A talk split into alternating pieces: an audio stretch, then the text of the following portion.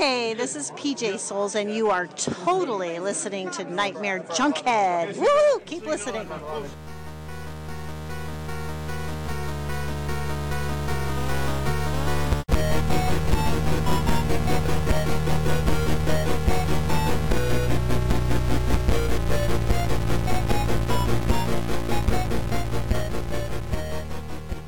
Weaving in and out of your consciousness like a bad dream you can't wake from, this is the Nightmare Junkhead Podcast, a horror podcast that has such sights to show you.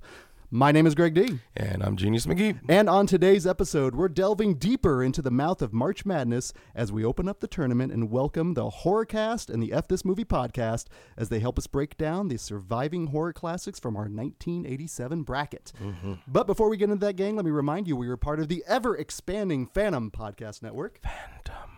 And you can find all of our past episodes along with a host of other horrific horror podcasts over at downrightcreepy.com.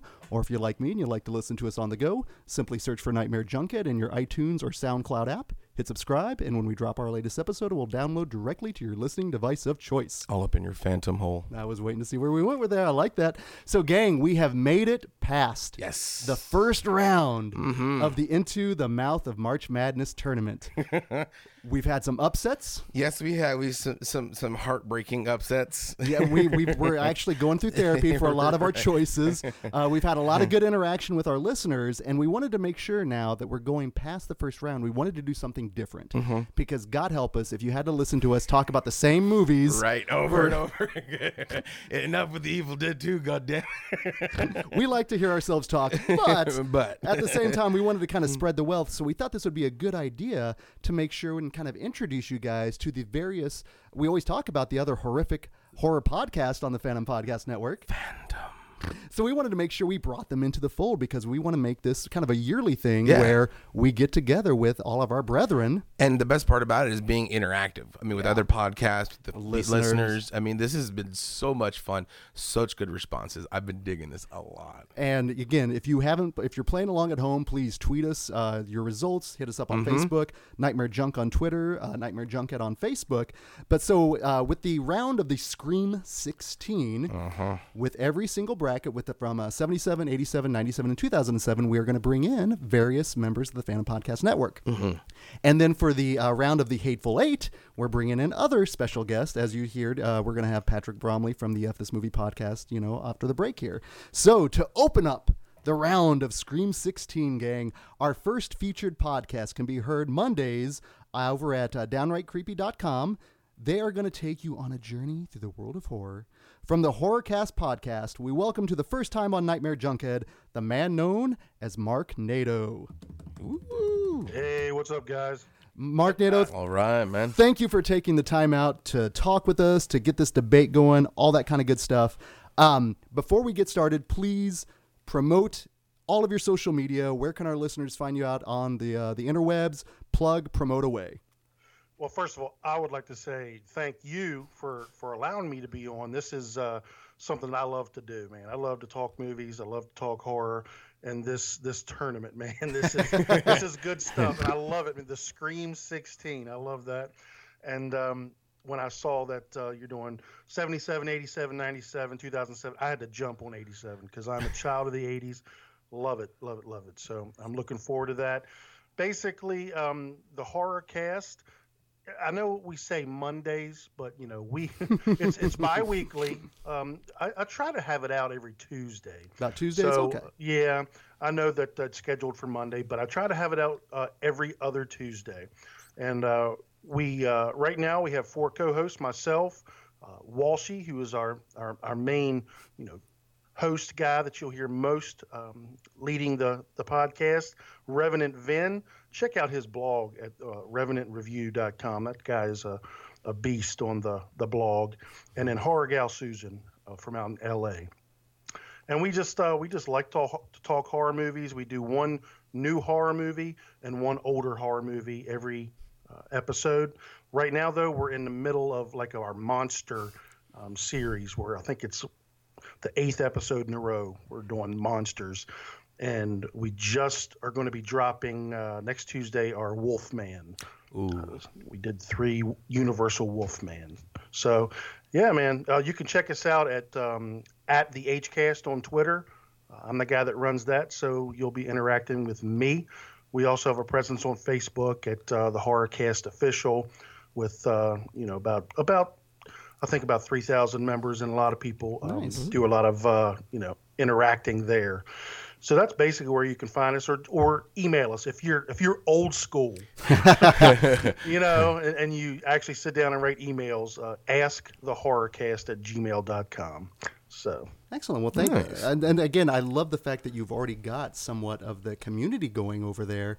Um, that's what we really are aiming to kind of build over here as well, obviously with Phantom Podcast Network. So we're so happy to have you in as a member of the family here, uh, given just the fact that you guys have already got a pretty good following there. So congratulations on that. Oh, thanks very much. And and, I, and we are very excited to be a part of Phantom Podcast Network. It's a it's an awesome uh, thing to be a part of. I love the site downrightcreepy.com. Mm-hmm. And uh, there's a lot of good podcasts uh, on there, and and more to come. Oh yeah, that's Yeah. it is ever expanding, um, and the fact that um, we get a chance to talk with you guys—that was the biggest thing for us—is a chance to do the cross pollination. Yeah, exactly. Just uh, seeing what seeds work and uh, you know everything. what germinates? so one of the questions we always ask anyone that's on the uh, the podcast is how what was your horror origin story, or you know what got you into the whole genre of horror? Well, um, I go. I went to camp when I was a young child, and uh, and the counselors were having sex while I was swimming, and and I I drowned. No, I'm just kidding. But, uh, yeah.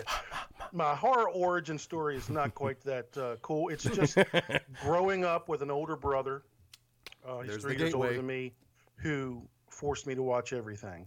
Um, probably way too young to watch things. Um, I, I remember some of the, the first horror movies that I ever saw uh, were The Shining, at, Oh. at probably the tender age of uh, seven, I think. Oh, my and, goodness. And, then um, my dad, my dad. And I, to this day, I've never even mentioned it to him. Like, you know why? But he took me to the movies to see this this movie called Ghost Story. And I don't know if you've ever With- heard of it. with Fred Astaire and uh huh, yes. and uh, like a bunch of old timers that are sitting there talking about this ghost story. That movie is dope. All right. Now, seriously, Yeah. that's a great movie, but traumatizing. Yeah. Okay, because it's a freaky ghost story. So, um, and then I just grew up again with my older brother. We we got into everything in the '80s, uh, with, with uh, of course, starting in um, really the '70s with Halloween, and then all the Friday the Thirteenth and and uh, Nightmare on Elm Streets and Hellraiser and all that. And I just have always loved horror, man. It's it's not. Uh, someone was on my uh, Facebook account. and They told me the other day that they don't like horror movies anymore because they're so predictable, and you know you can tell exactly what's going to happen, and everything's been done. And I'm like, look, I don't watch horror movies to like to be scared anymore. I mean, do you guys? Does anything really It- scare you anymore? Not not normally. I, I look for you know original ideas. I look Yeah. for good acting, good stories. You know, uh, and and that's what I love. So uh, it's like mining the, the horror, field, you know, for these for these nuggets. Because la- last year I think I watched uh, about 250 brand new 2017 releases. Whoa! Wow. Oh yeah, I watch everything Wow. everything. I mean, like if it was like Ninja Zombies versus, you know, Navy SEALs, which by the way is a real movie. I, I've watched it. Different than the book know- it was based on. I read the read the novel. Read the novel. Yeah, the novel, the novel was great, but it was a little too long for me, 700 pages. But but that's what I look for, man. I'm looking for that that nugget that I can uh, share and and uh, and talk about. So, and there's been so much in the last few years, man. I feel that we're in like a, like a new golden age of horror. That's just me. There's so much stuff. So, since you've been seeing all these movies and you're up to current events, is there something that we should be checking out? Well, absolutely, you should be checking out The Void. Mm-hmm. which I- Yes. as I've already talked about. So Yes. I'm, I'm not gonna, um, you know, go into it very much. Right now, it's number one on my list uh, in my top ten of the year. I just, man, We That had a chance to movie see. me away. Yeah, we Yeah, had a that chance to see it over. We had a, a Panic Film Fest here in the Kansas City area, and it was one of the films that played. And yeah, it. It, oh it's, my it- it's wild. I'm really, I'm really um, kind of upset because it, it is having a, a limited theatrical release. And on their Facebook, the Void, you know, they they posted all the theaters that it's going to be. And I live in the Baltimore, Washington area, Mhm. so it's it's there's usually some good stuff here. That's nowhere around here. Oh, I mean, they're they're showing it in Pittsburgh for crying out loud, but they're not showing it here in the Baltimore, Washington area.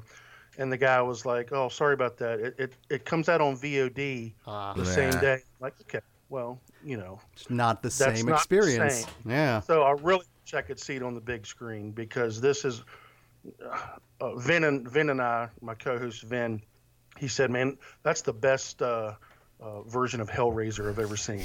Yes. you know, because it's it's it's the thing. It's Hellraiser. It's it's just a lot of different uh, things, and I I loved it. Yeah, I Loved reckon it loved to a uh, Carpenter If- mixtape turned to eleven. Yeah, if John Carpenter made a Clive Barker movie. Yes. Yep. Um, I also checked out. Uh, there's a. I love Shudder. Uh, I, Yes. I, I just give Shudder way too much love. They should be paying me. we, We did did the the same. exact same thing, dude. Yeah, yeah, I mean, come on. Yeah. I made a commercial for Shudder put on my, on my podcast because I, I love it so much. But they they've got a, a movie on there. We go on. You guys have seen that yet? Mm-mm. Have not. It's a Shudder Shudder exclusive, um, and it's it's just a it's a good story. It's about a guy who uh, is he's he's scared of everything. He's scared to even go outside. He's scared of life. He's scared of getting sick. He's scared of death, and he feels like he would not be scared anymore if he could have proof that there's life after death. So he gets uh, some inheritance money, and he puts out this this um, a- a- advert advertisement. What am I British? I was gonna say Yeah. that's very very proper. When I say, and uh, no, he puts out this ad, you know, forty thousand dollars to anyone who can prove to him without a shadow of a doubt the the proof of life after death, and he gets tons of you know crazy people, and he narrows it down to like three or four people that he thinks there's good leads, and it's basically him getting more than he bargained for. Um, and I think it, it's it's a kind of a, a really um, original idea. So check that out on Shudder. We go on. I've heard bits and pieces about that one actually, and it was when you're describing. It's like, wait, I know this concept, and it's like, no, that's it. So I've read That- about it. that sounds awesome, man. That sounds It- crazy. it's, it's not. I mean, there are some freaky parts, some creepy parts. Uh, again, it, it nothing scares me, so I'm not gonna say, "Oh my gosh, I was scared to death." But man, it was such an original story. I'd never, never heard of you know that kind of premise before. So, and then one more thing, I've got to say this because I've been um, really, really putting a lot of uh, love behind this movie on our podcast. But it's Brimstone. Have you guys heard of Brimstone? No, Brimstone, not at all. uh-uh. Already available on VOD. Did you guys um, watch um, Bone Tomahawk last year? Yeah, Bone Tomahawk. Absolutely. Uh huh. And a lot of people love Bone Tomahawk, and it's and it, it was kind of like that Western feel, and then like the last twenty minutes, it goes you know Yeah. crazy. Raw. uh, and becomes full full out horror. Well, Brimstone is a western. It's a sweeping western with incredible visuals and incredible dialogue and incredible um, uh, j- just the score is sweeping. It reminds you of like one of the nicest looking westerns you've ever seen, but it's Mhm. Filled with dread and horror because Guy Pearce plays a an evil reverend Oh. who is pursuing um, this girl across the West, and the girl's played by Dakota Fanning, and it, it to me, I mean, a lot of people will say that that's not straight up horror, but I don't care, man. That that, that movie was great, so check it out. Well, check I'm, it out. I'm looking at the cast list. It's ridiculous. There's Dakota Fanning, uh Carice Van Houten, who, if that's the red woman from Game of Thrones. Oh. and speaking of Game of Thrones, Kit Harington is in it. Really? Yeah, it's I- if you if you like kind of like slow burn westerns mixed with like mystery, creepy horror, Yeah. that's what this is. And um, What yeah. did you think of? Uh, did you ever check out the Proposition? The proposition that remind. It is uh, actually it's Guy Pearce in a western again. It was written by Nick Cave, and it's uh, uh, directed by Warren Ellis, I believe. It's a real nasty, gnarly Australian western. Uh, it's not horror, but kind of like you said, it's one of those that can have some horror elements to it. Well, I wrote it down. It's so- it's well worth your time. It's it's a good one. That brimstone sounds cool. Well, I'll tell you what. I'll watch Proposition. You guys watch Brimstone. Deal. I want to. I want to hear what you guys think. Deal. Uh, of Brimstone. 'cause- We'll report back on this one. We'll be little our cub reporter hats on. so I wanted to make sure also one of the things I really like that you guys do on the podcast is you will do the rotating host bit. Um, I'm curious, just in terms of number one, how did the podcast come together? First off, crazy stuff, man. We we there was already a podcast. Um, we've been going for about a year and three or four months right now, and before that, there was a podcast called Killer Flicks. And I, if you listen to our show, you'll know that I listen to way too many podcasts. I am on the road for my job a lot, so it's basically eight to ten hours a day that I have to fill uh, in my ears. So I listen to hundreds of podcasts, and uh, if you are one that has made it to my regular rotation, thumbs up, and you guys, you guys are. Oh, So- thank you. Yes, but um, so I, just out of nowhere, I found this brand new podcast called Killer Flicks, and I liked it. There was a guy named um, um, Slasher Matt was his name, and Walshy was on there, and they had a different other third co-host, and that guy after like the third or fourth um, episode quit. he was like, I don't want to do this, and just you know all the stars aligned because Slasher Matt lived ten minutes down the road from me, and I didn't didn't even realize it. wow, So he mentioned where he lived on the podcast, and I was like, "Crap," you know. So I I looked him up, you know, on uh, Facebook or whatever, and I gave him a message, and we met, and he asked me to uh, you know to come on and guest, and then after that, I was a regular, and then that ended, uh, unfortunately, at about episode twenty. And we're not going to go into what, what happened because a lot of our listeners will, will know and uh, so the three of us that were still there, we had also added Horror Gal Susan. We decided to to move on and keep going, change the name, and about a month later, we we launched uh, the horror cast. and then episode seven we added Revenant Vin, and that's you know we're right now. We just dropped last week uh, episode thirty, but we have put out there's a lot of different things. There's lots of um, we do guttural reactions because i go to see everything in the theaters. So i'll give like a 10 15 minute guttural reaction to you know a spoiler free thing. So that's up there. We've done commentaries. We've done interviews with it- it's it's been crazy the last year and a half. I never thought that i'd get to interview tommy lee wallace and and things like that. I mean that guy was a great interview and we put those things out there. We we we interviewed Nathan uh, Baesel from Leslie Vernon, and oh yeah, just just had some great experiences. Uh, and and nobody on our podcast has like a you know a background in horror journalism or, or any of that, but it's just something that we do because we love it, Yeah. and um, that's that's the way it is, man. We love it. We talk movies. We we try to put it out every other week, but you know, hopefully people enjoy it, and it seems like they do. So. I think it's also you guys are very genuine, and that's one of the things I also listen to a lot of podcasts myself, and it's usually I the one thing I always look for, or listen for, is good chemistry between the host and people that are actually having fun, and that's, That's the one important. thing I really like that with your guys' podcast, um, and also just you know you talked about you do you know an old flick and a new flick, but you also do a variety of segments where you've, you're catching up with news, you're talking about the boutique Blu-rays that are breaking my bank right now, like Yeah. nobody's dirty business. And so I wanted to give our listeners a chance to kind of get a, a taste of what you guys did. So I wanted to say if you would be willing to play with us here and you know do a little segment you would pull from your own podcast and let us participate in it. Absolutely. So that being said, I'm gonna I'm gonna leave it to you, Mark Nato. Which one shall we go into? Well, I would say that we could do, um, you know, what have you been watching? I guess I, I've already kind of gone into some of that. but um, we could do what what have you been watching, and that's where we just talk about uh, what we have been watching since the last time we talked. Um, so why don't you guys why don't you guys start and, and tell me one thing that you've been watching?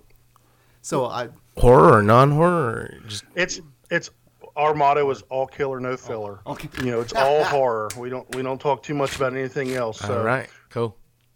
I'll, I'll open this one up because I did recently see a flick that I think people will debate on whether or not it is truly a horror film, but I definitely I would qualify it as horror. Um, I recently I was able to see Raw. Over. Oh man, that's one that I had advanced screening tickets to, and it snowed here, and I couldn't go. Oh, no. How how how was it? I really enjoyed it. It um, it was a very visceral reaction to it.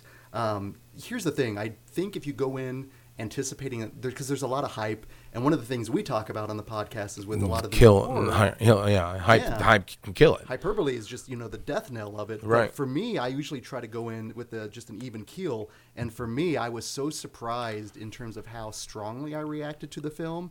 Again, it was just such a visceral reaction. Um, I was telling Genius off mic, I, it's kind of like a um, a Cronenberg college comedy gone awry. Because there's some really interesting body horror in it, um, but then also you get this like just this transformation, this coming of age story for this this girl in this vet school. And let me also tell you something. I am going to walk slowly with my back to the door every time I see my vet now. Because if they're anywhere near as crazy as these vet students over in France, good lord, man. well, that's a whole different thing. Like Z and the animals, they are sick. They need the wine. You know. so I mean, I don't know if like, I don't know how they do it in Vive la France, but you know, I will say I, there was a scene in here that um, I have a pretty strong stomach when it comes to horror.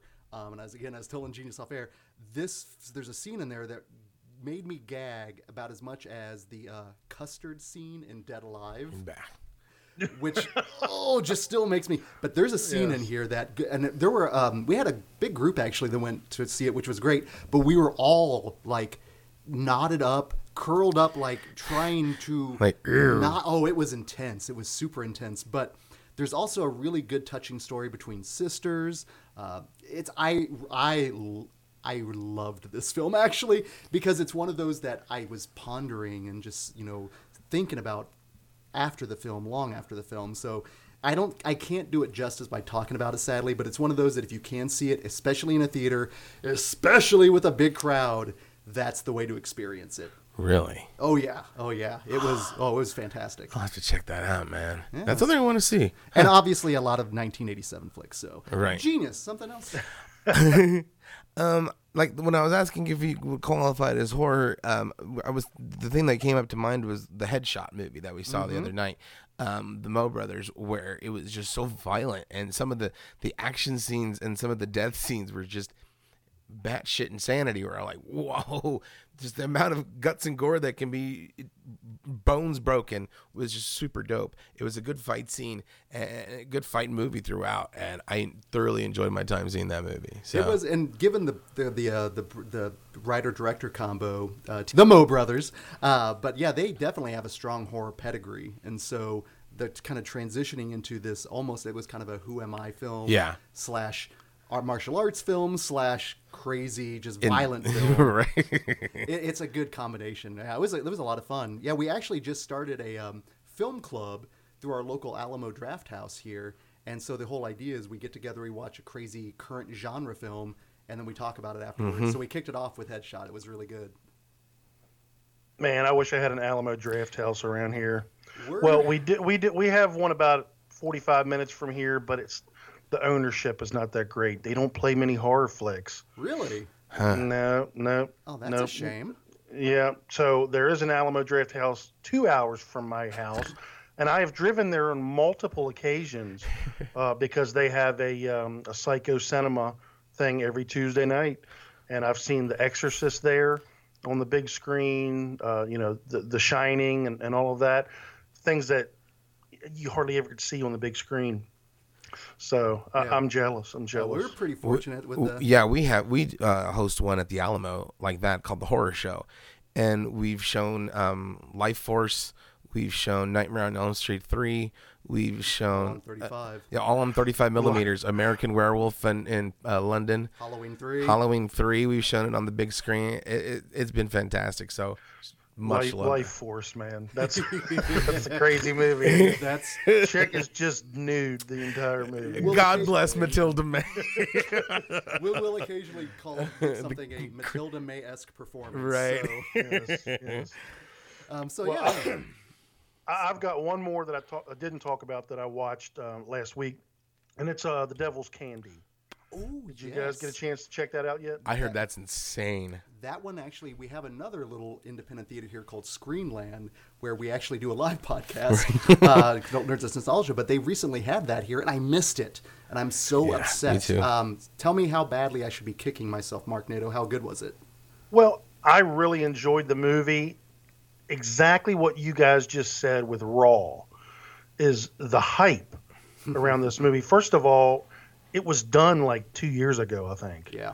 and and it's just been you know it played Just at a bunch of festivals won a bunch of awards and there was all this uh, hype and i was like when is this dang movie coming out Yeah. and i kept trying to find out when it was coming out when it was coming out and all of a sudden boom it's dropping and um, i was fortunate to, uh, to get a, a screener of it and watched it and while i really really really liked the movie it's a little different than what I had, you know, envisioned in my head. But it's it's definitely uh, one of those, you know, there's like a, a demonic force in a house, kind of um, causing somebody to do certain things, and it's a, it's a relationship between a, a husband and a wife, and a, and a and a father and his daughter, and there's some great heavy metal, you know, uh, music in this movie.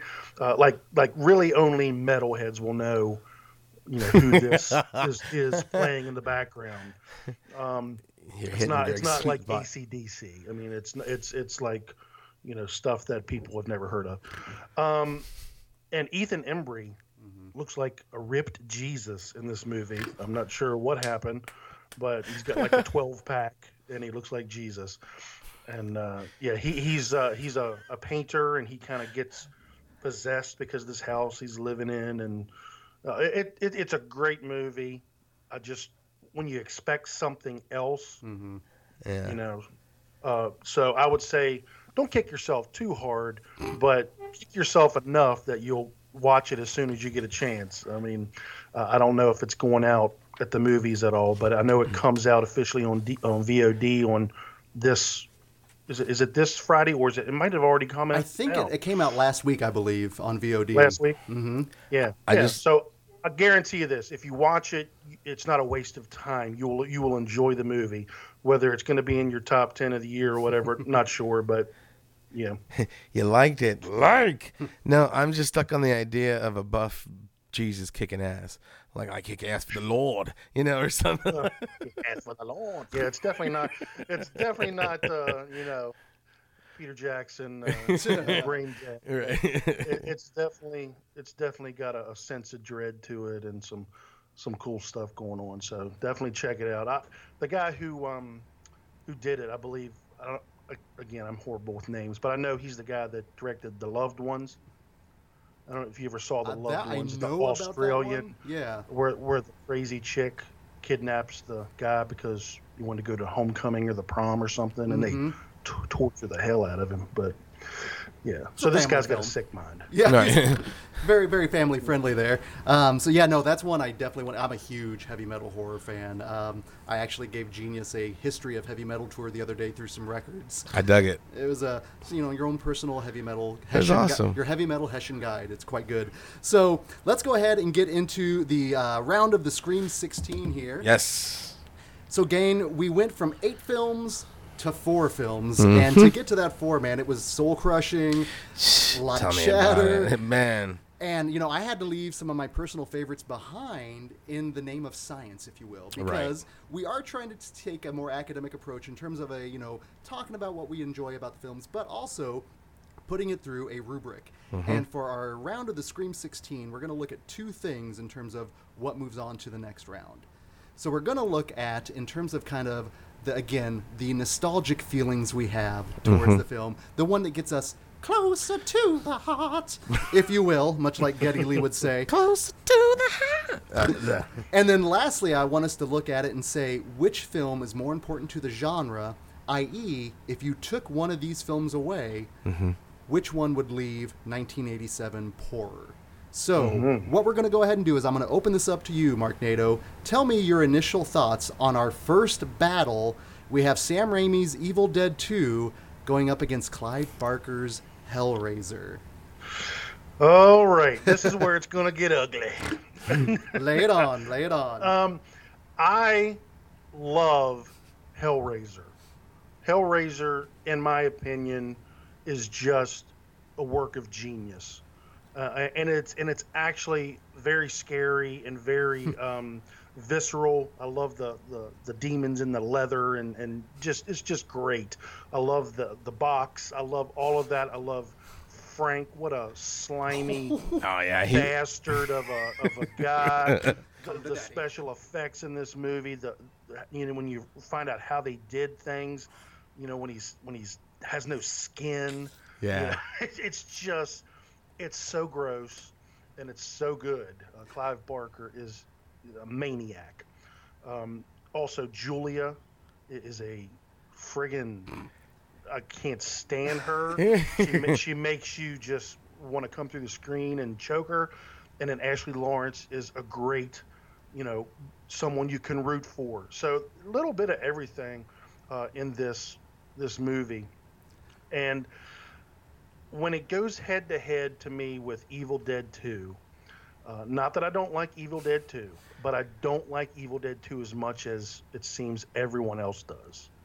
And that's where the collective right. I kind of had that like, I was like, oh, uh. Now, now I, I don't mind Evil Dead 2. It's fun, and it kind of reminds me of, of like a Peter Jackson's, you know, Brain Dead. It's just, you know, crazy, blood spraying, and and you know the claymation and and all of that stuff, and it's a fun movie. But I prefer the the original to Evil Dead 2. So I think if we go by these criteria, that Evil Dead 2, the world could go on without Evil Dead 2 because we have the original. The world could not go on without Hellraiser. That's that's what I think. I, I actually like that argument. So let me throw this out here, just in terms of kind of similar things between the films. Um, number one, both of them have Spawn franchises. Yeah. So I think we can definitely say both of them exist in the film world, and they also exist. in the literary world, they're like the, the series world, the, the toy world. Just yeah, so they're their, un- their separate go beyond Yeah. just the film. So I think you know both of them work with, well that way. Also, what's really interesting, I think, between the two films is they're both very gory, but the gore is used so differently Mm-hmm. with each film. It- it- it's because you have lighthearted fun over the top gore with Evil Dead 2 and then you have just the gnarly the like just we've got such sights to show you. And the Cenobite that gore the body or the sexual gore where you're like "Ugh." so you know you're 100% right about the two different gore factors. Um I would even say, um, if you ca- to make an analogy with Evil Dead 2, because I am also very torn between these two in terms of kind of where my loyalties lie. Um, Evil Dead 2 to me is one of those films that's kind of like with The Velvet Underground, where they say not many people heard The Velvet Underground, but everyone that did made their own bands and started to get into music. To me, Evil Dead 2 is kind of that same thing where not everyone saw it, but I'm telling you, it influenced so many of our up and coming directors now that it's just, it's much like The Velvet Underground. But at the same time, with Hellraiser, oh my goodness, it's just a meaner movie. Um, you know, it's based on actual good literary works. Clive Barker, thank you very much. Um, but it's to me, it's really tough in terms of the, that that nostalgia feel for me because Evil Dead Two is a film I can watch anytime. Yeah. you know, I mean, Evil Dead 2 is a comfort film for me. Um, I mean, it really is. Like you said, you can watch it anytime. And I, th- I think also the fact for me, Hellraiser, I have that weird, weird history with Hellraiser where I couldn't see it the first time because it freaked me out. That being said, going back to the gore and the fun and how to take which one out of the world, this one is a little bit harder for me. But at the same time, to me, if if we have Hellraiser, if we don't have Hellraiser, if it just disappears, we don't have all the other franchises. We don't have, or no, we don't have all the other sequels. But we still have Clive Barker stories. We still have Clive Barker movies. We still have Clive Barker fucking action figures, right? If we take Evil Dead 2 out of the game, that's it. Well, again, uh, but I will say, kind of like Mark Nato said, you know, but you still have the original.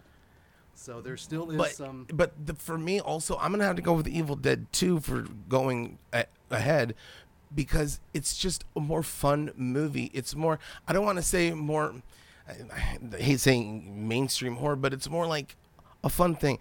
Sometimes you have to be in a certain mood to see hellraiser but you can see evil dead 2 anytime. You can mm-hmm. sit down it, it's a good intro horror too um, where something is fun and you can see it when you're little and you don't freak out like I did, you know.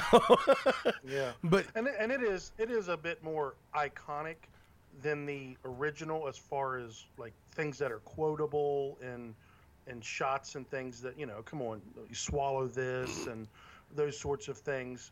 Um, but and, and would, would this be the case if there's no Evil Dead 2? Does that mean there's no Army of Darkness? right. And for me, I need a, my I I love me my army of darkness. I would rather have an army of darkness than Hellraiser 4. That's for fucking sure. Uh, you know what I'm Yeah, saying? I would rather have Ash versus Evil Dead. I would rather have, you know, if if I had to choose, like, wh- what would I rather be in a world without? I would rather be in a world without Hellraiser than a world without Evil Dead 2. Okay. Say that's I mean that's tough, man. That is tough. Now now with this criteria, so now now you're bringing in like the whole universe of of Ash versus Evil Dead and all that, you know, which which to me is phenomenal. Really good. Uh, Really good. Oh yeah. I would So- I would say this in terms of one of the things just even look, thinking about it now is but comparing the two Evil Dead 2 like you said genius is one you can really fall into any time Mm-hmm. but one thing I think that Hellraiser it almost is, serves as more adult horror Yeah. kind of like a trend and no surprise in terms of the immediate thing I thought of was Candyman when we talked about how that's more of an adult horror film Yeah. and of course where are they both from Yeah, Clive Barker. so to me, he really gives you that more complex horror um, because the Cenobites in the film, yes, they are the bad guys, but they're not the main antagonists. No, they're just pleasure demons. Yeah, yeah. And so uh, to me, that actually gives you it plays into more shades of gray.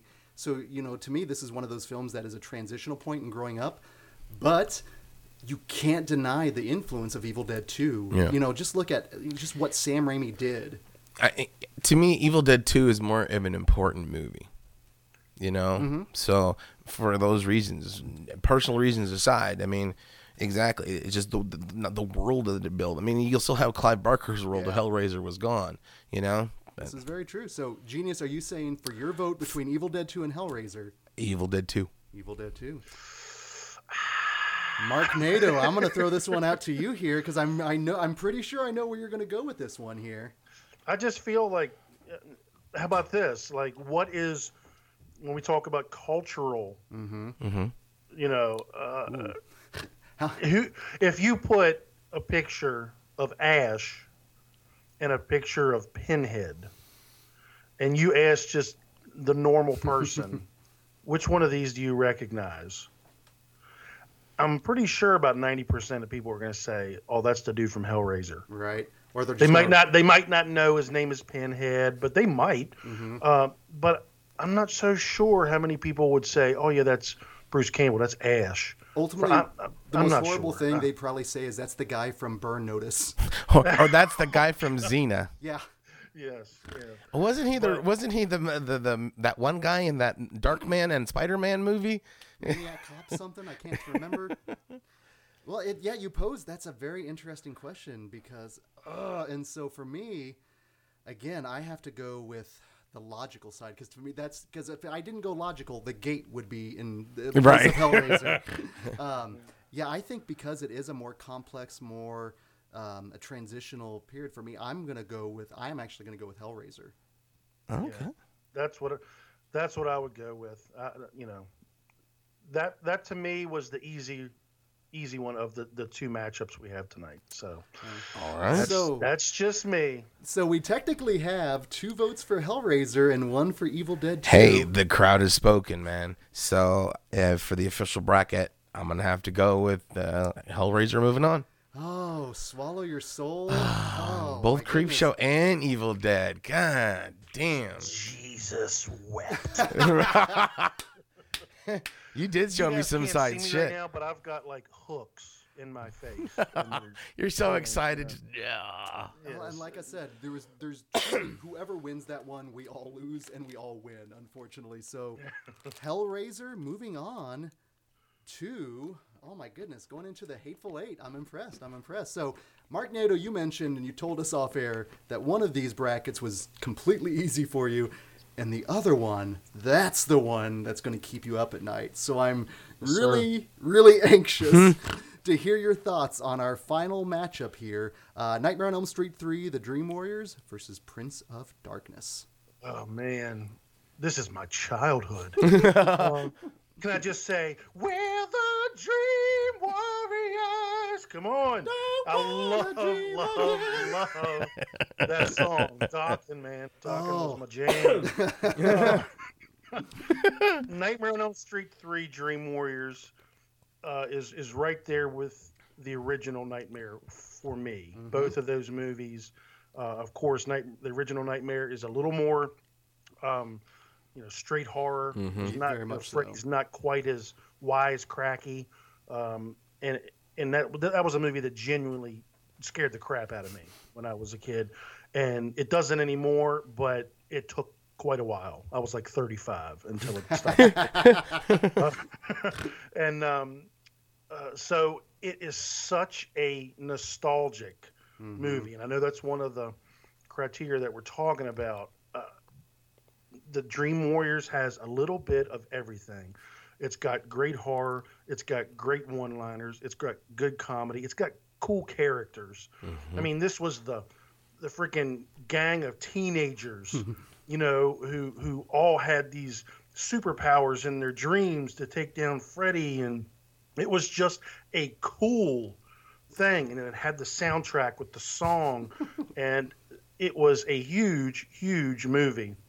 And when we're talking about cultural significance, man, that movie w- was huge, and and Freddy Krueger was huge. I mean, there were kids dressing up like Freddy Krueger for Halloween. I mean, they had the the ugly plastic, you know, The- the one piece plastic, you know, Halloween costume that you get at Kmart, you know, of uh, Freddy Krueger.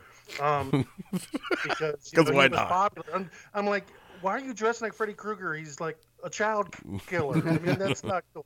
But, um, so I think that it's so so iconic. I mean, uh, the fact that uh, we get to see uh, uh, Nancy come back, Heather Oh, Langenkamp that was comes back. fantastic. Mhm. I think Craig Wasson is actually really good in this movie. Patricia Arquette is good in this movie. Uh, some of the one-liners, man. Welcome to prime time, bitch. And, and, and, and the the scene where the the drug addict's arm, Yeah, little little mouths, you pucker know, mouth. gross. I mean, to this day, uh, the the scene where where Freddy is is using the guy's tendons Yes, as the puppet a marionette. I mean, so iconic. What and you're come not on, what you're not seeing right now is He I was literally pantomime. doing pantomiming. yes. and then you, you get John Saxon back. You get Yup. get Larry Fishburne, Before he Let was Bev Lawrence, he was yes. Larry. uh, uh, pre Morpheus. You know, um, so there's so much to like about this movie. You get the you get the actual um, kind of like folklore behind Freddy. Son of a thousand maniacs. Yeah, which I'm not sure I understand. because okay, a thousand maniacs might have raped her. Only one's getting through. Oh God. Hmm. Right? Am I right? Or was it like a blend? It, Was there- maybe it was like a mix. Maybe they had like like a little Jamba Juice shaker or something. I don't I don't know. I mean, I'm afraid of where this is going to Yeah. go. This is- I thought we were going to go like twins, Arnold and Danny, and we went Right. somewhere completely different on that one. Um, you mentioned all the great effects in there, and that's uh, Kevin Yagher really kind of strutting his stuff in this film. And then Frank Darabont. Yeah. Well, yeah. This is the fact that it was written Yeah. and directed by Chuck Russell, Mm-hmm. uh, who did the Blob later, who who was fantastic. So yeah, there's, as you mentioned, Mark, there's so much to like and to love and to actually respect about this film. Mm-hmm. I mean, it really blew everything up with Nightmare on Elm Street. Yeah, I think it's probably one of the the most uh, well known '80s horror movies. I think so. Well, I had the we had a chance to screen this on 35 mil, um, and it was So dope. It was great because it was very it was a very challenging print. Uh, our buddy Brett, who's the projectionist at the Alamo, I mean, he had to work for that Yeah. one. Uh, but to see it with a, a crowd was fantastic. And I had I was lucky enough to host the Never Sleep Again marathon. And so, uh, you know, going through the entirety of the Nightmare series, but once everyone got to three, I mean, that cr- the crowd responded. Um, you know, it's, it's a fan favorite. You know, Well, It's- it's a lot of people's favorite. It's my favorite one. Um, and like you said, it's just cool. You have the you have the teens who are beautiful and bad, and and and you just have this little ragtag bunch of like kids who are just trying to survive. And who hasn't thought at that age of having superpowers and taking on shit? You know what I'm saying? This was- this was an awesome awesome movie. and they gave you characters you really did care about. Yeah. And I think that's the biggest. Um, actually, that might be my main argument between these two films, also. But yeah, you actually care for these teenagers. You care Yeah. for their plight, and you're You you, actually you're you, you're devastated when they die. When they die, yeah. And, and you know the the rewatchability Oh, Yes. on Dream Warriors is through the roof. it really is. I is. mean, you could watch it pretty much every day. Um, now, I know I just heaped a lot of praise on Dream Warriors, but Prince of Darkness. um, I'm a John Carpenter guy. Oh, Love yeah. John Carpenter. We love John Um, Carpenter too. In this movie, we actually uh, reviewed this movie on uh, our podcast, and I had a special guest on, and, and he did not like this movie and rated it like a four out of ten, and our friendship was over. um, I was like, I can't be friends with someone who doesn't like Prince of Darkness, but this was one of those movies that I was afraid of when I was a teenager, um, just because I was raised in a uh, a very kind of strict Christian home. And this movie, like the cover, this guy's face being stretched out, and then the green anti-god, anti-matter, the, the ooze or whatever, and, and just Prince of Darkness. And then you look at the back of it, and it's got that picture of Alice Cooper, who, who, who my youth pastor told me was the devil himself.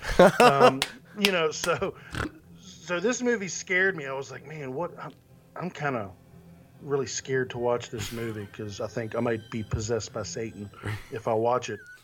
or at least Buck So- Flowers. yes, yes.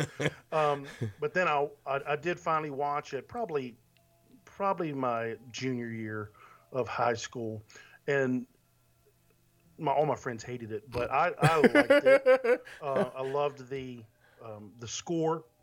You guys said you were listening to the it's to on the the score back. to the soundtrack. Mhm. So good. Um, there are some. What might separate this from Dream Warriors is, I think, what you were saying. Uh, um, was it Greg that was saying it um, just with the cast. Mm. about the cast? I mean, Yeah. it was just these are older people, even though they're supposed to be Grad know, students. students. They're supposed to be, I guess, graduate students. Yeah, sure. Um, uh, and that almost, you know, it's not like I really care too much about, you know, Jameson Parker with his porn mustache. Right. Um, Now watch what you you are know. saying about mustaches, because you must know I am rocking a sweet stash right here. Because uh, we recently did a Cannonball Run podcast, so I had to go the whole method and go Burt He, Reynolds. he went the full Burt, the full Reynolds. the full bird. the full Burt. Um, Nice. I I agree because I think unfortunately with Prince of Darkness is the characters are just straight up fodder to die mm-hmm. or be, Yeah. become possessed. But in terms of the level of horror, and I mentioned it before, and I'm glad that Mark Nato, you had a similar experience. I brought this film over to a party, and I never got invited back from people Yeah, because I of this heard. film. I heard so uh, on, the, on the episode. I'm were like, glad yeah, to know that uh, this dude's Prince of never Darkness, coming back. yeah, just has its influence spreads, much like the anti-god. We're gonna. We're from the future. Don't take it to the party. I agree with you. What you said, man. That nightmare sequence is Oh. is is haunting. The the whole homeless army. Of Oh yeah, that hobo mean- militia. No, Yeah. no, no, no, no, no, no. Militia. the one thing, no, it, it, it's two steps above Chuds. The, and then no hobo militia for me. and an alleyway from a street. Oh hell no! So, yeah. yeah. So I think and it and it does have some really cool kills in it. I mean, you've got a you've got a bicycle kill. I mean, that, you, that's got to give it some points. Points. Uh, straight straight from Alice Cooper's stage show. I love it. Yeah, yeah, and um, I love the the when the dude turns to insects, you know, out outside the window. He's, that's he's pretty like, I've got a message, and you're not going to like it. All right. Like, no, we are not, sir. Yeah, and, I and prayed for him six times. It's definitely uh, more of a thinking person's horror movie. No, yes. Even though you can think and think and think about it, and you're never gonna understand it because John Carpenter just made a bunch of crap up, you know. So um, there's no deeper meaning. No, and that's that's the power of the master, you know. Right. Yeah. You can read into it, and I think that's to me the challenge here in terms of choosing between these two, is because I know in terms of the one that's definitely closer to my heart, nostalgia-wise, it's probably Dream Warriors. Because I remember the first time watching it, it was literally just like I know I'm supposed to be scared, but Freddy's kind of making me laugh a little. So you know that really weird feeling. Um, and then of course with Prince of Darkness, man, it's it's JC. You Yeah. know? So anything with JC. So let's throw this out here in terms of the rubric for the one that's closer to your heart. Mark Nato, which one would work for you? Closer to my heart is, without a doubt, Dream Warriors. Okay.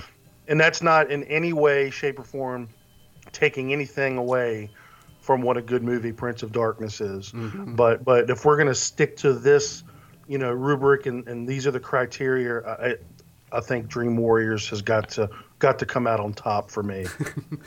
Genius. Uh, for heart, I'm gonna have to echo what he says. Dream Warriors. It's just such. I have such fond memories of seeing in the movie theater. I have, and it's one that I can watch it over again. It was great memories watching it again in the movie theater. Uh, just for me on the personal level, like I said, my favorite Fre- Freddy, uh, one of my favorite series. I mean, he's this is what made him Freddy Krueger and in my heart. So I'm gonna have to go with Dream Warriors for the heart category. And I'm going to add on to the bandwagon. I'm definitely going Dream Warriors for closer to the heart for me. Which leads us to, I think this is going to be the most interesting one in terms of which one is more important to the genre, i.e., if you get rid of one of these, which leaves 1987 poorer. So, Mark Nato, do you want to lead us off with this one?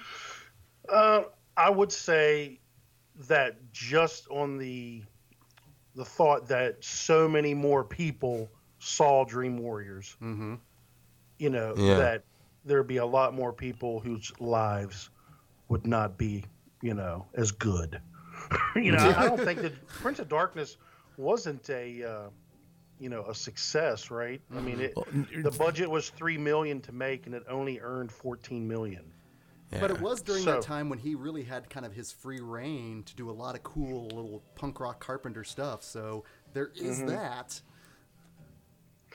Yeah, I, I just think I just think that uh, Dream Warriors was more culture culturally significant, and I think the, the world would 87 would not be the same without the Dream Warriors. I mean, it, it- it would it would adversely affect Don Dokken's career, and and you know. Who knows where Don would have ended up had he not had that hit? In the arms of the Dokken for just 50 cents a day, we can have Dream Warriors. because it really did put them i mean beyond like breaking the chains and everything else you know it really was the one of the big songs so so so you Don't are gonna forget go Unchain the Night, Tooth and Nail. Oh tooth and nail. Come nail on. that's uh and In my, in my dreams, which doesn't have anything to do with Dream Warriors, but there's another song of theirs, In My Dreams. But anyway, I was a big Dokken fan, I swear. i am not faulting you at all man are you kidding that's the good stuff uh genius Okay, so if Dream Warriors just disappeared, Mm-hmm. I think Freddy Krueger would have disappeared with it. We wouldn't have the rest of the series if something subpar, you know, because if it just went on two alone, it it wouldn't be. It would have been Um, ripped in the butt with a towel. Exactly. nice. Um, and and Freddy Krueger wouldn't be Freddy Krueger. So with that just alone, I mean, I'm gonna have to go with I'm gonna have to go with Dream Warriors. And if Prince of Darkness disappears, that's okay. I got more I can do. So That to me is the thing that I'm looking at just in terms of I, I love Prince of Darkness. In fact, I really I think it's probably my favorite of the two comparing them, but because of that, because of everything you guys have said, Yeah. because of the fact that unfortunately if you get rid of Prince of Darkness, we still have Halloween, Escape from New York, that we have the Carpenter catalog. Mm-hmm. Right. This one is one of my faves from 87, but man, if you got rid of Dream Warriors, like you said. So to me, unfortunately, I love Prince of Darkness, love Right. Carpenter, but I've got to go with Dream Warriors as well. Th- this one, this bracket to me, the Dream Warriors versus Prince of Darkness. I hate to say, I, to me, it was kind of a no-brainer for me, mm-hmm. but it was a heartbreaking no-brainer. Mm-hmm. You know what I'm saying? Because Prince of Darkness is such a good movie. Like you said, it's terrifying. It, it's it's And this is actually the song he played live that's going on in the background now. It's fantastic. it's so good. So I mean, ah. but if it was to lose to something, I'm glad it was Dream Warriors. I So, agree. I agree. So I guess we are in agreement then that Dream Warriors is moving on. Mm-hmm. I believe so. Excellent. So man, that means making its way to the hate for the round of the hateful eight, representing 1987. We have man, it's coming down to Hellraiser and Versus Dream Warriors. This is exciting stuff, That's man. that's a tough battle. Yeah. that That's a tough one, battle, I think. and I'm glad you know you were able to help us. You know, get rid. And, uh, actually, Mark Nato, I'm holding the blood of Evil Dead 2 and Prince of Darkness on your hands. I'm just saying that right now. Nothing bad or anything. but- Swallow your soul. Swallow this, you know. So- I really, uh, I really feel bad that I, I had to uh, to say what I said about Evil Dead 2, and I will get hate mail. That's gonna- hate mail, absolutely. Just for the record, I I, I championed Evil Dead. well, to me, that's the beauty of uh, you know bringing on people of differing opinions Right. because otherwise, you know, Genius and I we usually agree on a lot of stuff. So I Yeah. love it when we get to and also well thought out.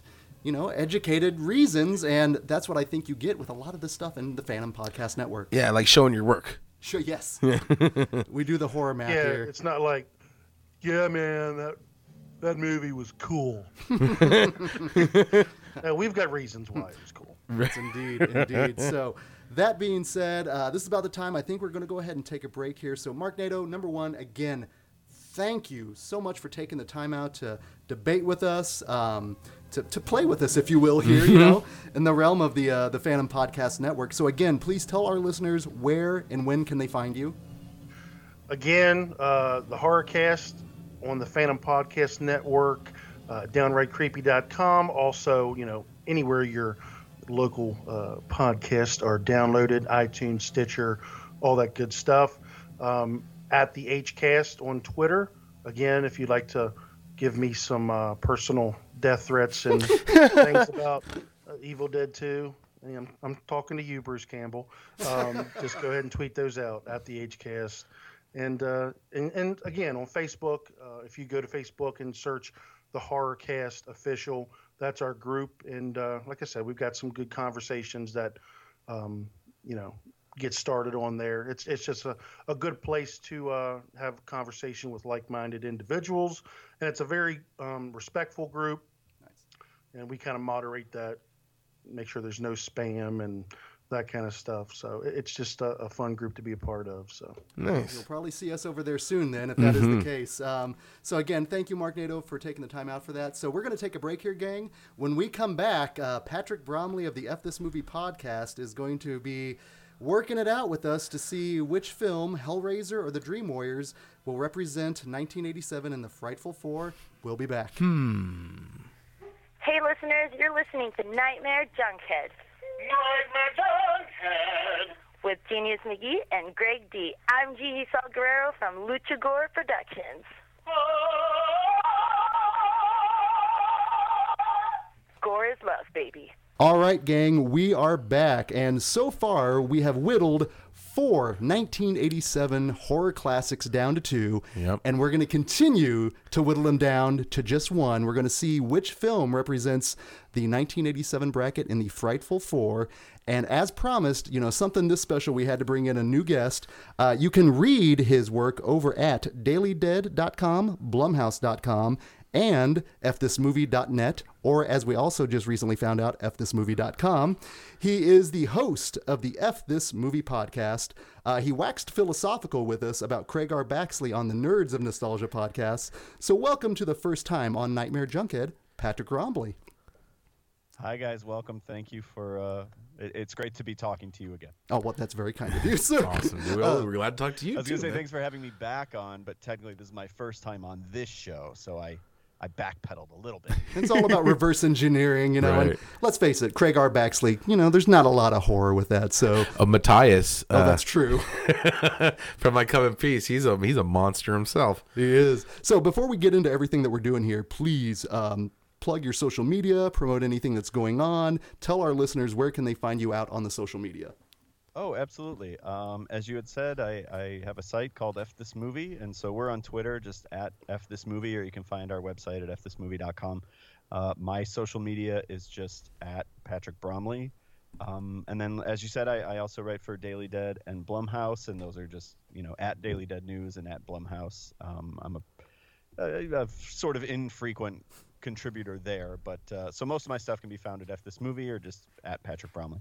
Excellent. Yeah, and I'm I, fthismovie.net. Just the, the website itself is so geek nerd friendly. It's almost like the written version of the podcast, just in terms of your features that you put out there. Like um, Adam's little piece that he did, I think it was either today or yesterday, talking about like midnight movie memories and all the craziness that comes from it. It's just always a good read, just get pure nostalgia. So yeah, it's one of those things for our listeners. A lot of the listeners for Nightmare Junkhead are horror based, but you know, let me tell you, Yeah. he covers horror there as well.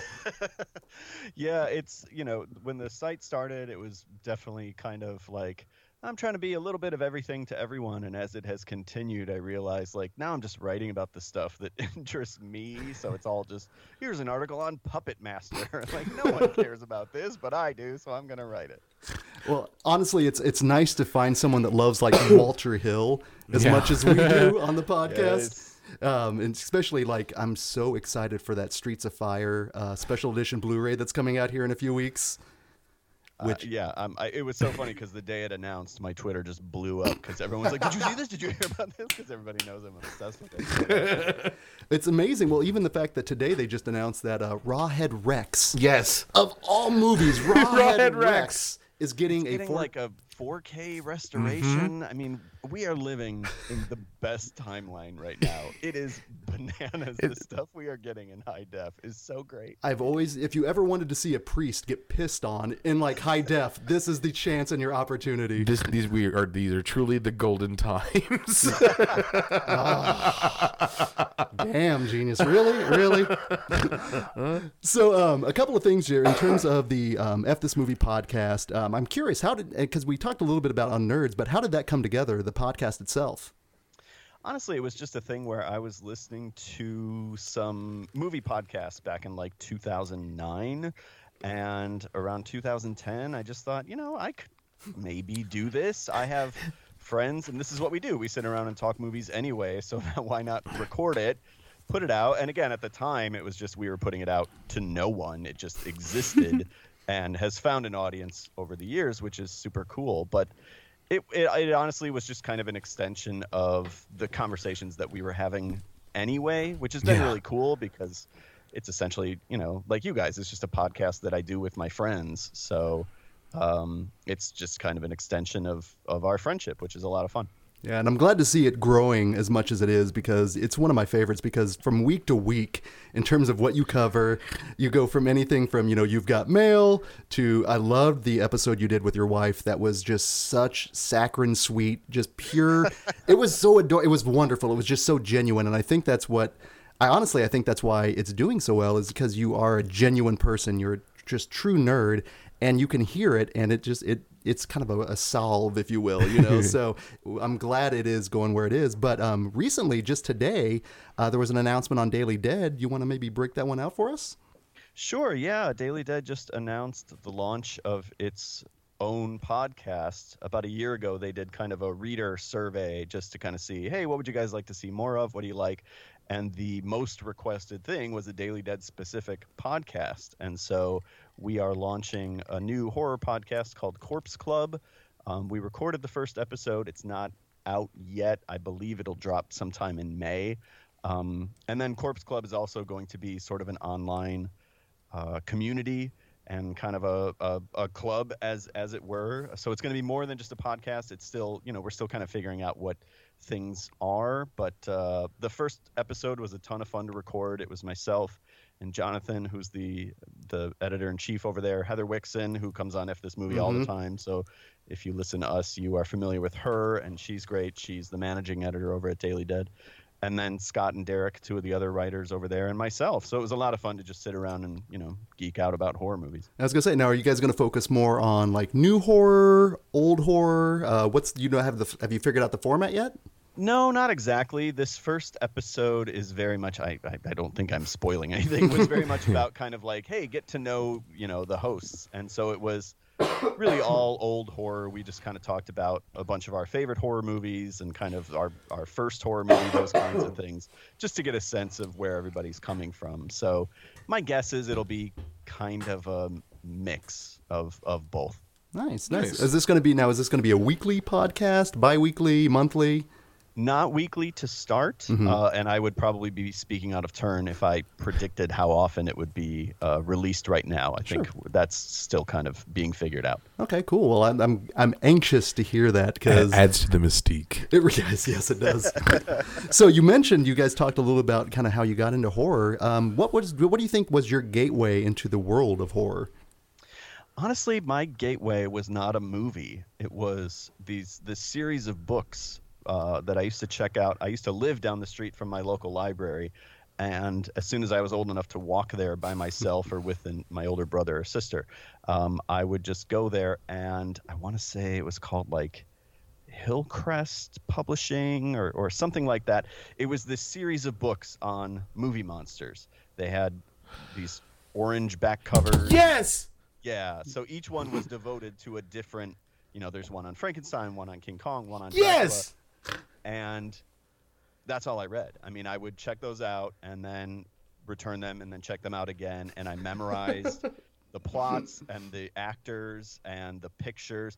This past Christmas, um, as a gift, my mom actually got me a copy of this other book. It's not in that series. It's just called Movie Monsters, and it was the. I mean, I hadn't looked at it in 30 years or more, and it all came back to me immediately. I remembered exactly what the pictures were, exactly what the copy was. Like I had that book memorized.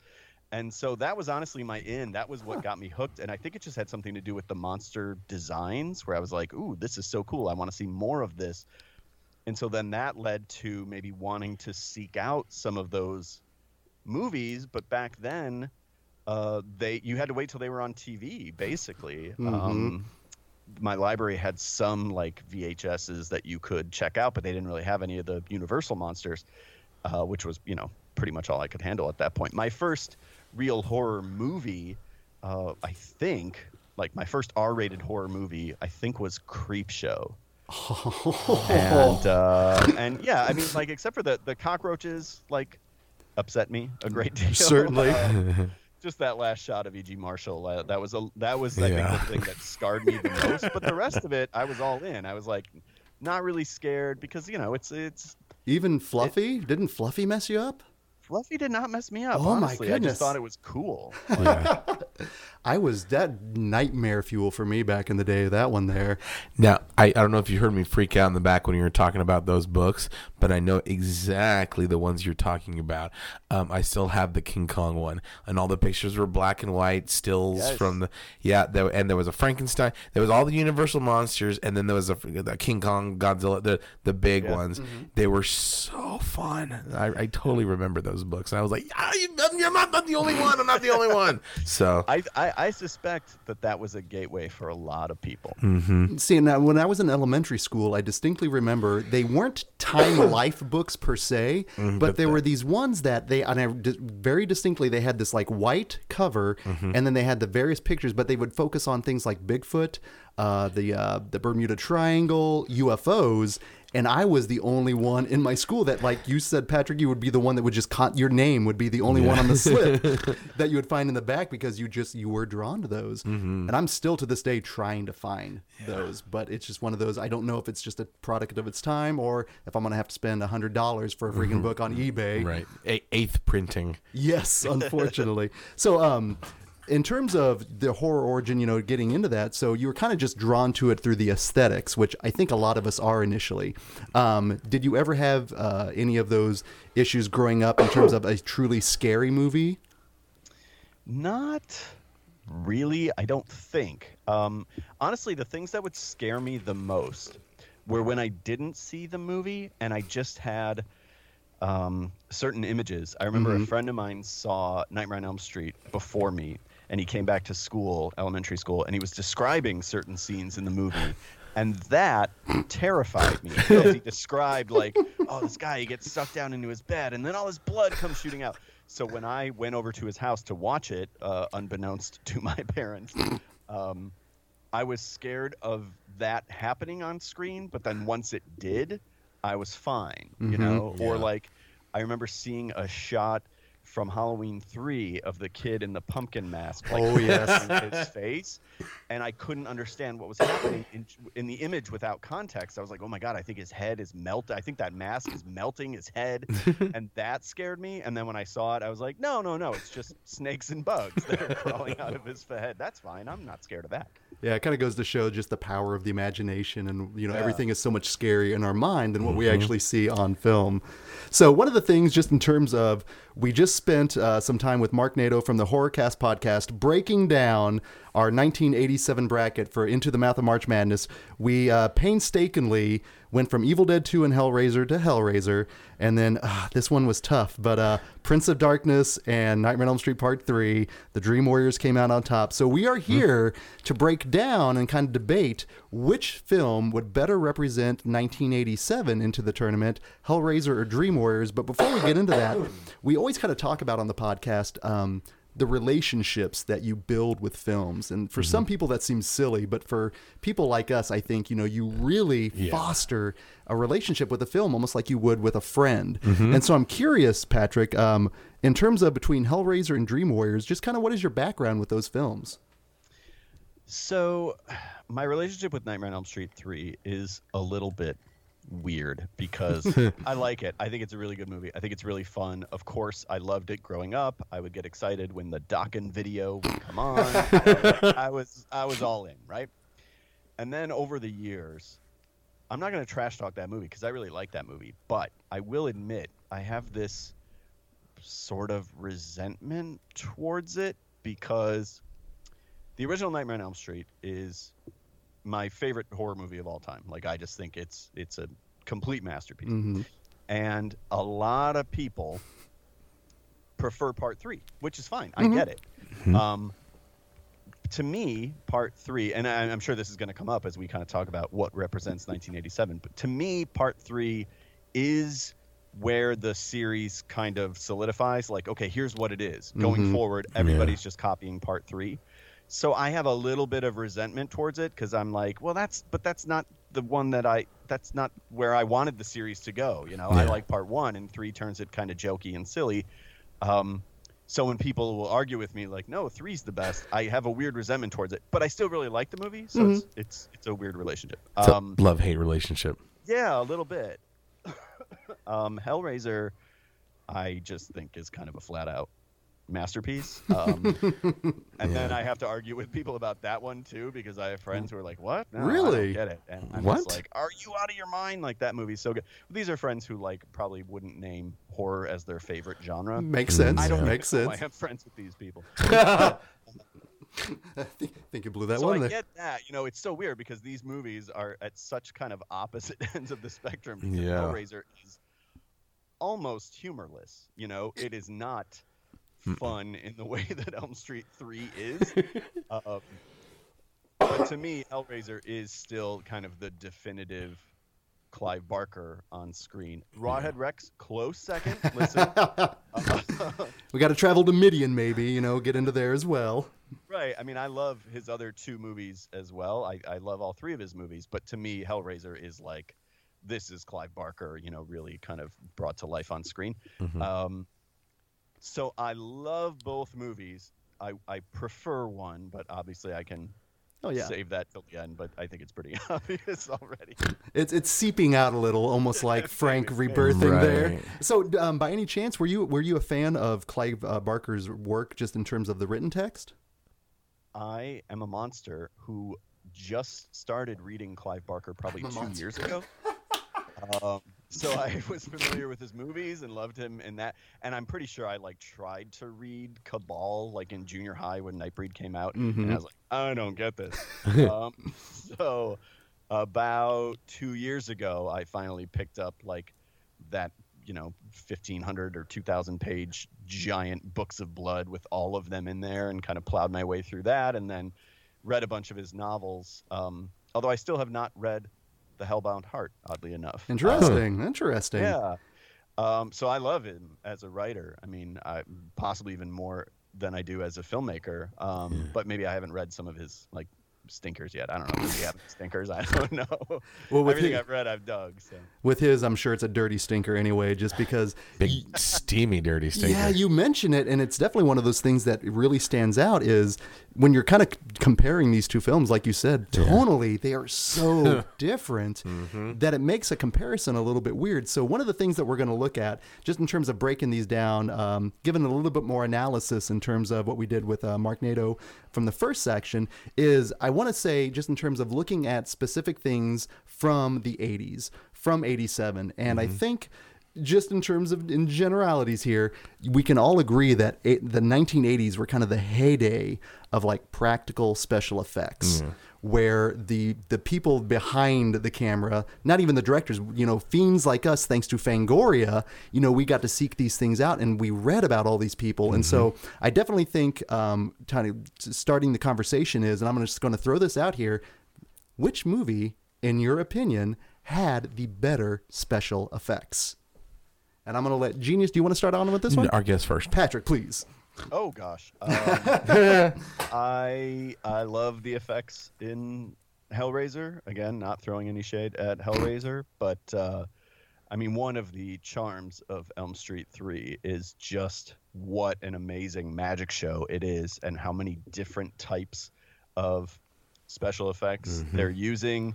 Um, puppetry and latex and stop motion and just you know j- miniatures and then a giant penis Freddy head and uh, there is so much cool stuff going on in that movie that uh, I, I I don't think it can really be topped in terms of imagination and execution of just some really wild ideas. So for me, it's Elm Street Three. Yeah, and I think that's it's very true just in terms of kind of the worlds they're both in. Both of them are very mm-hmm. dreamlike in terms of how they're presented. So it really gives them kind of carte blanche to go crazy.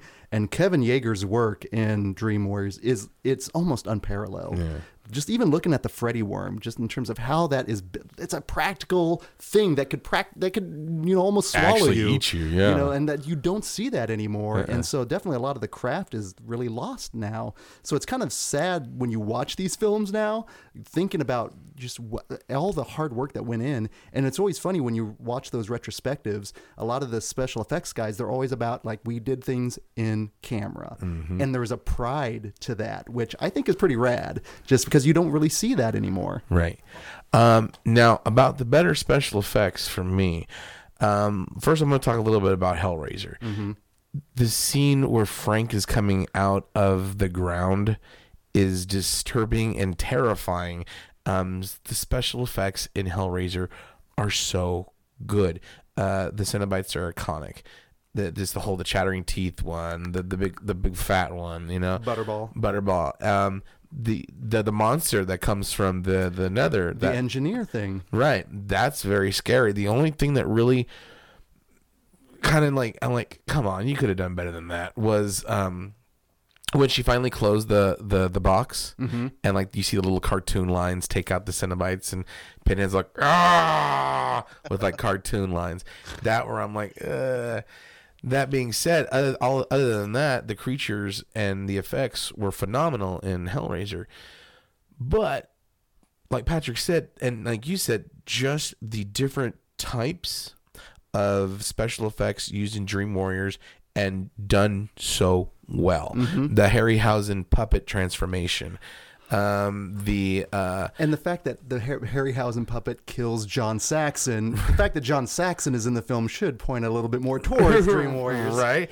Um, the whole uh, the the veins coming out of that guy, the the little mouth uh, track marks on the girl, the um, the junkyard, the mirrors sequence, the ready for prime time bitch. That one, that one when he's his head comes out of the TV and the the the the the, the faucet turning into claws. Such ingenious practical effects. And very much in lieu of a nightmare. Mm-hmm. It is because like if I see something like cartoon lines, I'm gonna be like, I'm dreaming. This is bullshit. But like if all of a sudden the microphone that I'm talking into right now turned into technical uh, like Freddy hands, I would be shitting my pants.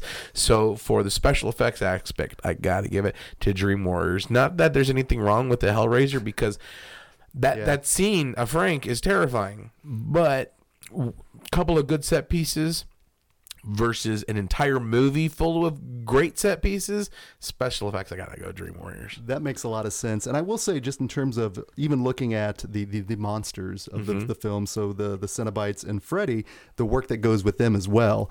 You know, with Hellraiser, you get more of a variety of monsters with the mm-hmm. Cenobites, but you don't really see them as often. Right. They're more in the peripheral. So I think a little um, less is more kind of approach with those. Um, but like you said, though, with, with Nightmare, man, it's just constantly, but and it, it's hitting you, but it's good hits. Like, Yes. just, I, I can't even imagine. And even the cheesy Harryhausen, the, the, it, It's charming. It's, charming. It's it's not. It, it's way better than it was back in like Jason and the Argonaut days. You know, not much, but a lot better. Um, but it like you said, it's charming. It adds that nostalgic factor to a movie that's brand new in '87. You know. And I will sh- shout out, it's Bob Keen did the special effects in Hellraiser, and we'll see more of his work in the tournament because he did the special effects for uh, Event Horizon, uh, Waxwork, and Nightbreed. That make a lot of fucking sense, man. Right? There's some connected dots on that one. And the other thing that I kind of want to point out as well is just the sound design in Hellraiser because Frank's rebirth, not only is it visually striking, Juicy. And you can hear all the tendons, all the connective tissue literally forming. Mm-hmm. And to me, that adds some points to it. But I think you guys really present a great case for Dream Warriors. So I'm going to have to go with Dream Warriors as well on that one, just in terms of the special effects and just making it Right. more of a crazy world. So, okay, well, I guess Dream Warriors takes it with special effects. So, that being said, we're talking about films from 1987 in the 80s. Um, in terms of what do you guys think is more of a better representation of the overall aesthetics that we found in the 80s, 87 in the horror genre? Just in terms of, and not necessarily uh, aesthetics, but also tone and feel. Let's let's put it this way. You know, what's the more scary film? What's the more fun film? You know, which one ultimately will you rewatch? So, in terms of uh, better representation of the just everything that's going on in '87, um, what do you guys think on that one between Hellraiser and Dream Warriors? Um, I'll take this one if if you don't mind. Patrick. No, go ahead. Okay, cool. Um, for for 87 representation of what encapsulates the 80s, I'm looking at it almost at at um not a time capsule quality, but let's just take a look at Hellraiser. Hellraiser, there's really no specific time. There's really you could make remake Hellraiser in, in the 90s, in the 2000s, in the 60s, and still tell basically the same story. Dream Warriors, on the other hand, it incorporated not only one of the main troubles that was going on at the time, which is drugs and teenage suicide, Don't which do was it. huge, exactly, which was huge in the '80s, but there was also um, the punk when she's beautiful and bad, a little bit of punk music. Wrestling was huge then. Kincaid becomes the wrestler, the strong man. Mm-hmm. So I and then the whole the whole the Dick Cavett, uh, the Dick Cavett escapa- escapades and the Ready for Prime Time bitch on all that. For me, for a better representation, is Dream Warriors because it is more of an '80s film as opposed to like not to saying Hellraiser. Not, it's not to say that neither of these movies are not timeless. Both these movies are very timeless, but I think Hellraiser can be put in any decade and still be Hellraiser. If you take the core of Dream Warriors and put it in like the 70s, it wouldn't work. You know what I'm saying? Even nowadays, it would still work a little bit, but there would be so much more like are you being bullied? You know, Right. you know, it's just a, a lot more. I think for time for this category, I have to go Dream Warriors because of it's more of a time capsule movie plus big hair. Big, absolutely. that makes sense. Okay, what do you think on that, Patrick? Uh, yeah, I, I, I agree. I would have to go Dream Warriors as well. I think, as you had said, Genius, like uh, Hellraiser, I think even in '87, Hellraiser felt unlike most other stuff that was being made at the time, which is part of its appeal. It was like, who Yeah. is this guy, Clive Barker? And he is just completely setting himself apart from what so many other people are doing. And yeah, the movie does kind of feel, except for maybe like Julia's hair. I think almost everything about it is pretty timeless.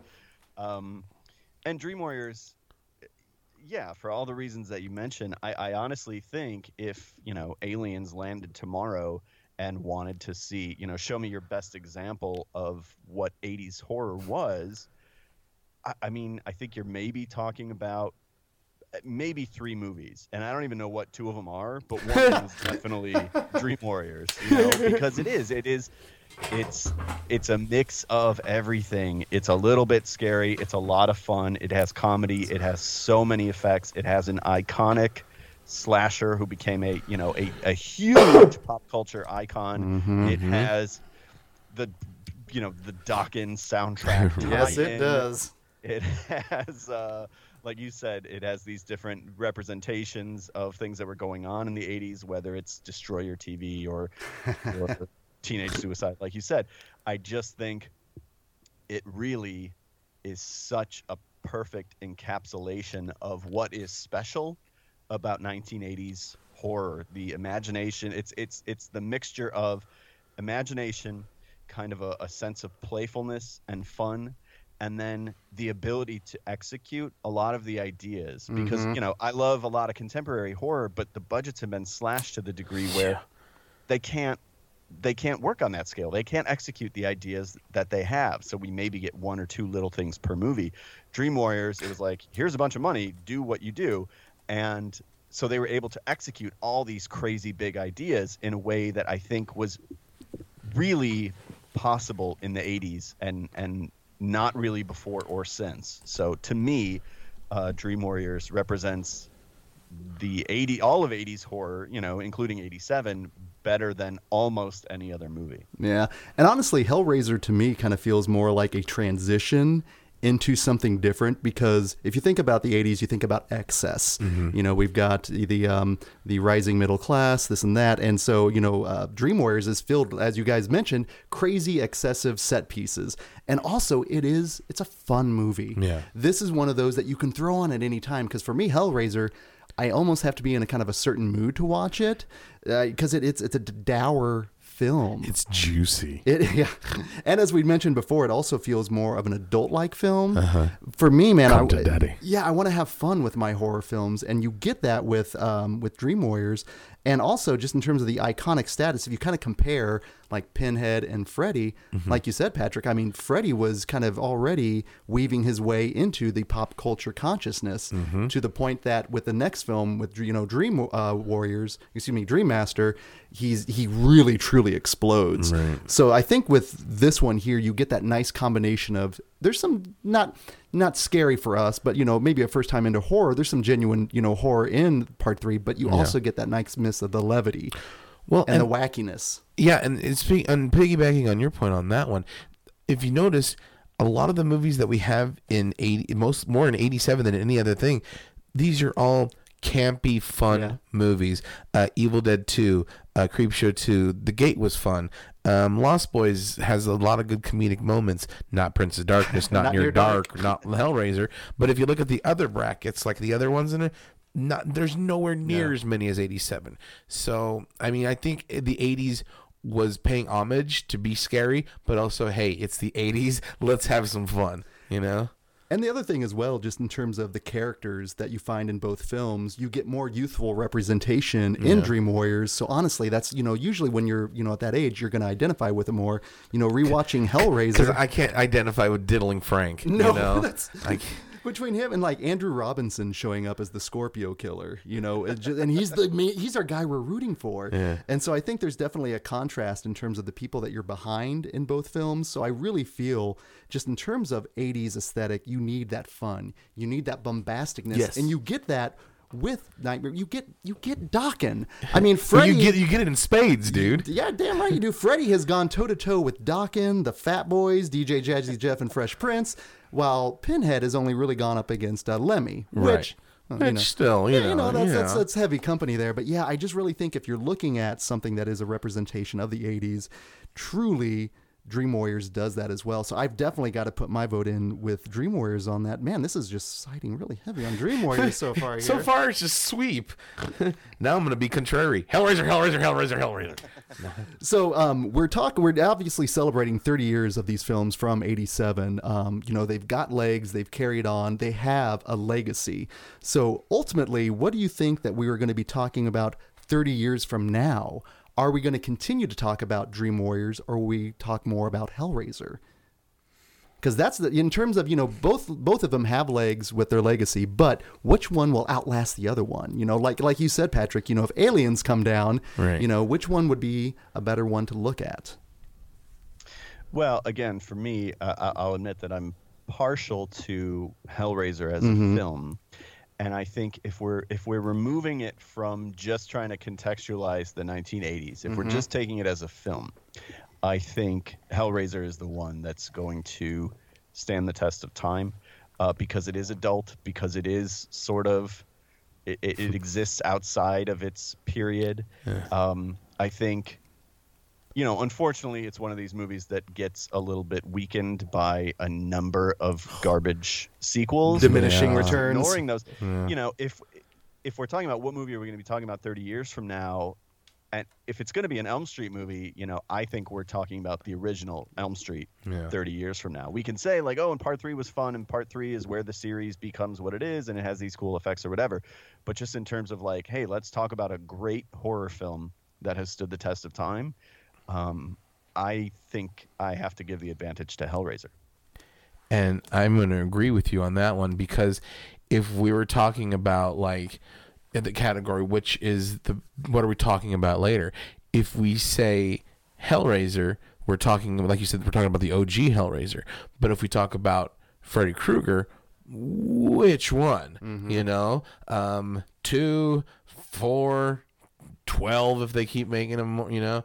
So for this one, I'm going to have to go with Hellraiser because it is an original thing. It is starting a franchise Yes. while uh, Dream Warriors for me and I'm sure a lot of people as well, that is the pinnacle of the franchise. So one where everything else is not to use the term downhill, going downhill versus just starting up. I'm gonna have to go Hellraiser on this one. Yeah, I actually agree on that as well because I do think, like you guys have mentioned, that it is more of a film Yeah. versus uh, Dream Warriors, which is more of an experience. Right. Uh, and I do think it, it serves itself to be not necessarily studied academically, but you know there are some people that can look at the idea of sex and violence, uh, the the the the, uh, the partnership of those two. And like you said, this is a more it feels more like an adult film. You feel like you're watching something that has more substance than say. So I mean, almost like it's the um, the the uh, eating a lot of uh, cotton candy with Dream Warriors versus maybe having a nice bloody ribeye, you know, with Hellraiser. You know, both are great, but one's going to serve one purpose and the other's going to serve another. So I really, Nice analogy. oh, thanks. Well, you know, uh, but I'm I, just picturing my ribeye going, Julia, don't look at me. Come to tummy. look at me. and I rewatched And, Hellraiser. and eat it with that slurping sound. There's a moment when the Cenobites first show up, and I swear to God, I don't know what it is, but it's the Chatterface. He goes up to Kirsty and he literally gives her a mandible claw, mankind style from wrestling. When he puts his fingers in her Yes. mouth, Uh huh. that was so. And I rewatched it recently, and I had forgotten about that. And it was, I was just like, "What? What is happening? Why is he doing that?" And like now it makes me like worry about going home with strange women oh yeah, absolutely. Well, it's because I never worried about it before Hellraiser. But yeah, yeah, yeah. well, also the interesting thing is when you watch Dream Warriors, it does have the gratuitous nudity, but it's not necessarily s- uh, sexy. Hellraiser, I felt a little dirty rewatching it because it is such a when she starts sucking on Frank's fingers when they Ew. doesn't have skin yet, I was like, "Ooh, Julia, you're gross," you know. So And so I'm not. I don't know if we're selling, the, you know, all the good stuff, but it's just those kind of moments that really stick out Yeah. and separate it from the other one. So yeah, I'm going to definitely say the one we will be talking about 30 years from now is definitely Hellraiser. Mm-hmm. So ultimately, then it comes down to which one is going to be a better representation in the Into the Mouth of March Madness tournament, Hellraiser or Dream Warriors. So I'm going to throw this one out. We'll go ahead and we'll say genius. Let me let me ask. In terms of you know we broke everything down. And it looks like in terms of special effects, we all said Dream Warriors. Mm-hmm. Better representation of 87 aesthetics, we all said Dream Warriors. But the one we're talking about 30 years from now, we all said Hellraiser. So Right. how are we going to decide this? How are we going to break this one down? Um, personally, I gotta say, uh, I think the I'm gonna say Dream Warriors because one, it won two of the categories already, Right. And two, one of the categories is best representation of '80s. What is it that we're trying to do here? We're trying to find the best representation of the '80s. So for that particular argument alone, I have to go with Dream Warriors. So not only did it win two, but you know, it's, a, it's an '80s movie. You're being very logical. I like that. Spock would enjoy that. What do you think on that, Patrick? I mean, I, I can't disagree. Um, because again, if you're trying to figure out what is the best representation of the 80s, then yes, I do think it's Dream Warriors. However, if we're considering, you know, if this is Thunderdome and I got to pick a fighter to go in, like, I'm going to send Hellraiser into the ring. And even if I know, like, uh, he's probably going to get clobbered, um, I want to believe in my guy even as he goes down. so uh, I got to send Hellraiser in. Hey, ain't nothing wrong with being loyal to the end, dude. I agree. I agree. Oh, this is this is rough then, just because oh, so- you're the deciding vin- I, I. I didn't think that one through here. This is way too much pressure on me here. This is, and I love both films. Um, you know, obviously, I think with Hellraiser, because it does lend itself to a more of an adult, grown-up feel, I think that kind of separates it from Dream Warriors because Dream Warriors is a little bit more. I- I'm not going to say juvenile, Right. But I think because of the tonal mismatch between the two, um, so a better representation, man, and just in terms. This is a tough one, and because I've got I got to go head versus heart on this one, you know, because they're going to be battling. Because heart is telling me Dream Warriors because that's one of my faves, but my head is telling me Hellraiser, just in terms of the the, the cerebic, uh, my the cerebral. mind's telling me no, but my body's telling me yes. And because I rewatched both recently, and I, we, I got a coin if you need to flip, dude. I may have. Well, I'm afraid if we do that, like a hook will come out, grab it, and then we're in trouble. I'm going to think ultimately, just in terms of the icon, the iconography. You know, the, the, the you know both are very Freddy versus Pinhead, the Claw versus the Lament configuration. Mm-hmm. It's a tough one, but honestly, I I really I'm going to go with my heart on this one, and I'm going to say Dream Warriors. Mm. what was that genius? That was I was like, yes. now. That's not to say. no, not to say that Hellraiser isn't a great movie. Hellraiser is fantastic. I, I, I love Hellraiser. In fact, I In fact, it was one of the movies that scared the shit out of me when I was younger. I don't know if you ever if you heard this story, Patrick, but uh, um, I couldn't watch Hellraiser. I saw it. I tried to see it in the theater, and I got so freaked out and so scared. I had to go outside and like calm down and like play Donkey Kong just to like soothe my nerves. I was terrified at that movie. Do you remember what was what the thing was that put you over the edge? It was Frank. Okay. It was Frank coming, out, Coming of out of the floor. Uh huh. This first and roar, and I'm like, holy shit, I'm out of here, you know. And I'll never spill blood. right? And I was I was worried every time I got cut in the house. I was like, no, no, no, no, no, no, no, no, no, no, no, no, no, no, no, no, no, no, no, drip. You Not on the know? mattress. Not on the mattress. right? Wh- What a fucking gross squal- squalor pad Frank had, though. I mean, even when he was human, he lived in filth and squalor. You know, it was like I seek ultimate pleasure. We probably get a lot more pleasure if you clean your fucking house. You know what I'm saying? Nobody wants to like have find pleasure on this piss stained mattress you got in the corner over there. You're risking a lot of sepsis when you're partying with Frank. Unfortunately, no, I, I definitely agree. But I, honestly, I can't also battle against a film that does feature John Saxon, which you know, huge fan, and obviously, you know, he, he spoilers, he dies in that one. But you know, I, I I'm very comfortable kind of putting Dream Warriors forward, but. Depending on the day, man, Hellraiser for me could definitely. So I'm, we're just gonna say Dream Warriors going in the Frightful Four, ready for prime time apparently. So curious then to find out what they're going to be battling against. So um, I guess that was technically that's that's the, the end of the long episode here. I 87. know. Wow. So the winner of 1987 is Nightmare on Elm Street 3. Dream Warriors. Yes. So, God, that was a that was quite a battle. So Yeah. Patrick. Thank you very much for taking the time out to kind of debate this with us here. Um, again, for our listeners, where can they find you out on the social media? Yes, absolutely. I'm at uh, fthismovie.com or .net every day, or Twitter at fthismovie, or my Twitter handle is at Patrick Bromley. And make sure you guys are listening to this. The one, the one thing we wanted to make sure in terms of bringing on these guests is to promote other podcasts, um, just the whole Potter and Family thing. Um, And, and if you didn't hear the episode with Patrick on where we talked about Craig R. Baxley, go to the Nerds and Nostalgia and check it out because that was a lot of fun. That was a blast. Yeah, so thank you again, Patrick, for that. So uh, next week, gang, we're going to be going again further into the mouth of March Madness uh, as we bleed into April and May here. Come to Daddy. So until next week, gang, uh, this is Greg D, and I'm a gross genius McGee. and we will see you in your dreams.